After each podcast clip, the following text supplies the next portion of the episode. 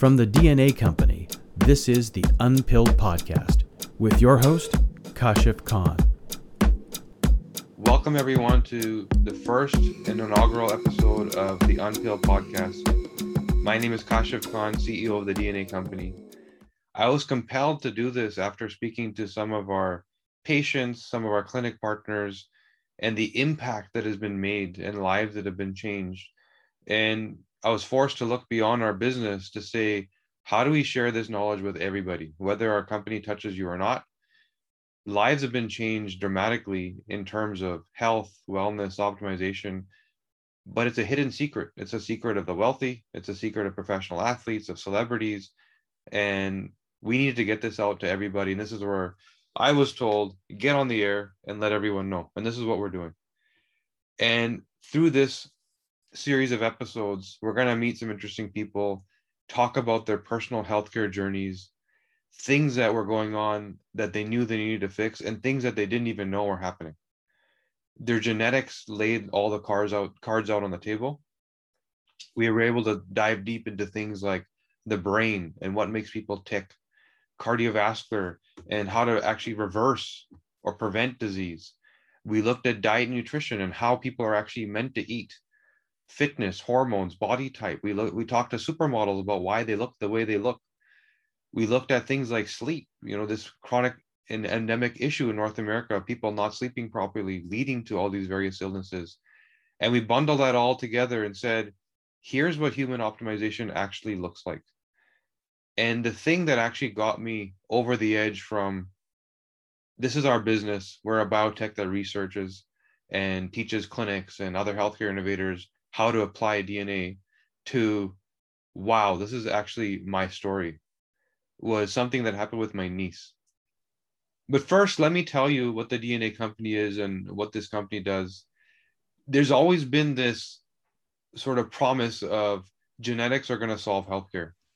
There's always been this mystery of how do I understand my personal instruction manual that I was born with and apply it to everything that I do. And there's been a sense of it hasn't worked. There's been a sense of it's not actionable. I can't apply this. My doctor doesn't believe in it. And why has that happened? Genetic researchers have been focused on genetic problems, which is which is what they believe they're supposed to do. I'm born with sickle cell syndrome. It's literally in my genetic code. So let's try and fix that. Let's find the switch that turns sickle cell off. And I applaud them for the work, and they will solve those problems and there will be solutions, genetic therapeutics that are highly targeted and fix these very specific problems. But if you look at the Center for Disease Control, they say that 90% of the healthcare budget is on chronic disease. These are not things we're born with. I wasn't born with type 2 diabetes or cholesterolemia. This was a result of poor choices. This was me doing the wrong thing for too long and eventually leading my cells to fail and expressing a disease.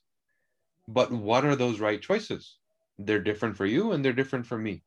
And this is the thing that the DNA company has been working on. How do we unravel a person's ability to dive into their genetic code and understand in everything they do environment, nutrition, lifestyle, exercise choices? How do I eat? How do I sleep? What is right for me to not only prevent, but even reverse disease? And so we set out and we we spent three years studying 6000 people. No genetic company in the world has done this. We literally clinically reviewed sat in front of people with their genetics in one hand and all their healthcare issues in the other hand and said here's how you got here. It wasn't i'm born with gene x which led to problem y. It was i'm born with suboptimal gene A, B, C, D, E, F, G, a whole system that mirrors biochemistry. Cardiovascular isn't one gene, it's hundreds of genes that are doing hundreds of different things all at the same time. And we had to understand how those systems work and then map the genes to mirror them. We then had to meet these people to understand why was it that of 10 people that had the exact same genotype, that system map and the same version of the map, that three got sick and seven didn't. It was the choices that they made. So it's one thing to understand the cards that you've been dealt. Here's how I look like genetically. But to understand chronic disease and the things we weren't born with, we have to understand what choices were made for the people that got the worst outcomes. And this is what we have done. We've understand the ability to be able to offer people what choices to make to prevent or reverse disease and live the most optimal version of life they possibly could. And the beauty of this is we're entering a time where what used to be $50,000 in reserve for the world's wealthy is now a few hundred and has even more insights than the $50,000 test used to have. We've literally dealt with celebrities who have spent upwards of $100,000 having their genome tested and are telling us that with the ease of use of current reporting and the amount of data that's now provided for a few hundred, they learn more than they did for a hundred thousand. By spitting into a tube and providing saliva, you can literally be provided back your entire human genetic instruction manual. How is your body wired at the brain, at the heart, at the hormones, at the gut, all your major systems? From there, being able to understand how you uniquely deal with the environment around you the lifestyle choices you make, the nutrition choices you make, and what the net result of all that can be. Now, let me tell you my personal story was something that happened with my niece. It took me from we supply DNA tests and we study DNA to we change lives. She had an anxiety issue. She's 13 years old now, and this actually happened in this last year. All of a sudden, out of the blue, never in her life, she fell to the ground with an anxiety attack, couldn't breathe. My mother, who she lives with, called me over. My sister and my mother live together and said, Your niece is having an issue. We need your help. So I quickly left the office, which is 10 minutes away. And I got there. And for sure, she was having what looked like an anxiety issue. All the symptoms were there. I took her to a clinic and they said, you know, just watch her. And this happens with girls of that age you know there's bullying there's things going on that she may not be talking about that could lead to this i've gone beyond my threshold where i can cope and i gotta it's it's coming out. So we left it at that. A month later it happened again. The second time my mom called me and said you got to take her to a clinic because she fell down and hurt her head. So she literally collapsed couldn't breathe banged her head on the way down on the table and was in bad pain. She actually couldn't walk. She also hurt, hurt her leg while she came crashing down. So this time, I did what any parent, uncle, mother in law, grandmother would do. I called a pediatrician and I said to my friend who happened to, you know, we he's also an investor in the company. I said, I need your help. My, you know, my niece is the second time. I don't know what's going on. Can you get her in somewhere quick? And he did.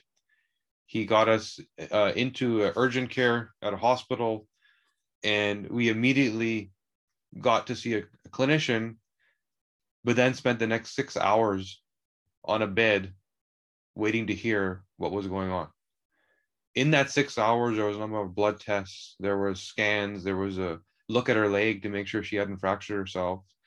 And after the six hours were over, the doctor came in the room and said, If it happens again, let us know. That was the result. And I realized that that is normal. That is the healthcare experience. And it wasn't until I experienced this with my own family and my niece, who seemed to be so fragile at the time that had no solution, that I realized more was needed to be done. And so a month goes by, like clockwork, my mother calls me and says, your niece has run away from home. We're talking about a girl who never left alone, who is the most innocent and pure hearted girl you could have met, who wouldn't you would never think this was possible. No specific, no specific concerns, no reason for why it would happen, at least that we knew of. And so again, I rushed over there and I told my mom, look, we're talking about my niece Noor for her running away doesn't mean that she's on a plane to some other country. We're going to find her in a few minutes. And lo and behold, she was standing outside of my mother's building, just looking around. For her, just being outside was running away. Not that she's not allowed out, you know, just, she's not living in an internment camp, but that level of innocence where being out alone is not something that she did often, you know. So she just that was enough. And I asked her, "What are you doing?" She said, "Well, I was going to walk to the gas station because that's across the street." And I said, "Okay, but why? What happened?" And I looked at her and I could tell she actually didn't know. She was running away from herself. She was in her apartment frustrated with something that drove her to leave. The environment needed to change. And we actually didn't know what was going on. So I, I took her for a ride. We drove around, took her for lunch, and tried to pry this out. Like, what was going on? Is there somebody bothering you? Is you bullying? Like, what is it? And she literally had no idea. And that's when I kind of slapped myself mentally and said, What am I doing? We spend day after day with celebrities, prof- professional athletes, executive paying us thousands of dollars to figure out the problems that their doctors couldn't figure out. And I haven't applied this to my own family, whose DNA, by the way, I already had. So I took a step back and I said, okay, let's go home, let's rest. I'm going to try and figure this out. So the first thing I looked at when we look at young women, we look at hormones. This is that gray area in medicine and we always try and look at the gray area because that's usually where the answers are. This gray area where it's just taken for granted. You're meant to have hormone issues. Menopause is supposed to be hor- horrible you know your period and your menstrual cycle is supposed to be a disaster every month? No. It can actually be very black and white if you understood genetically why these things were happening.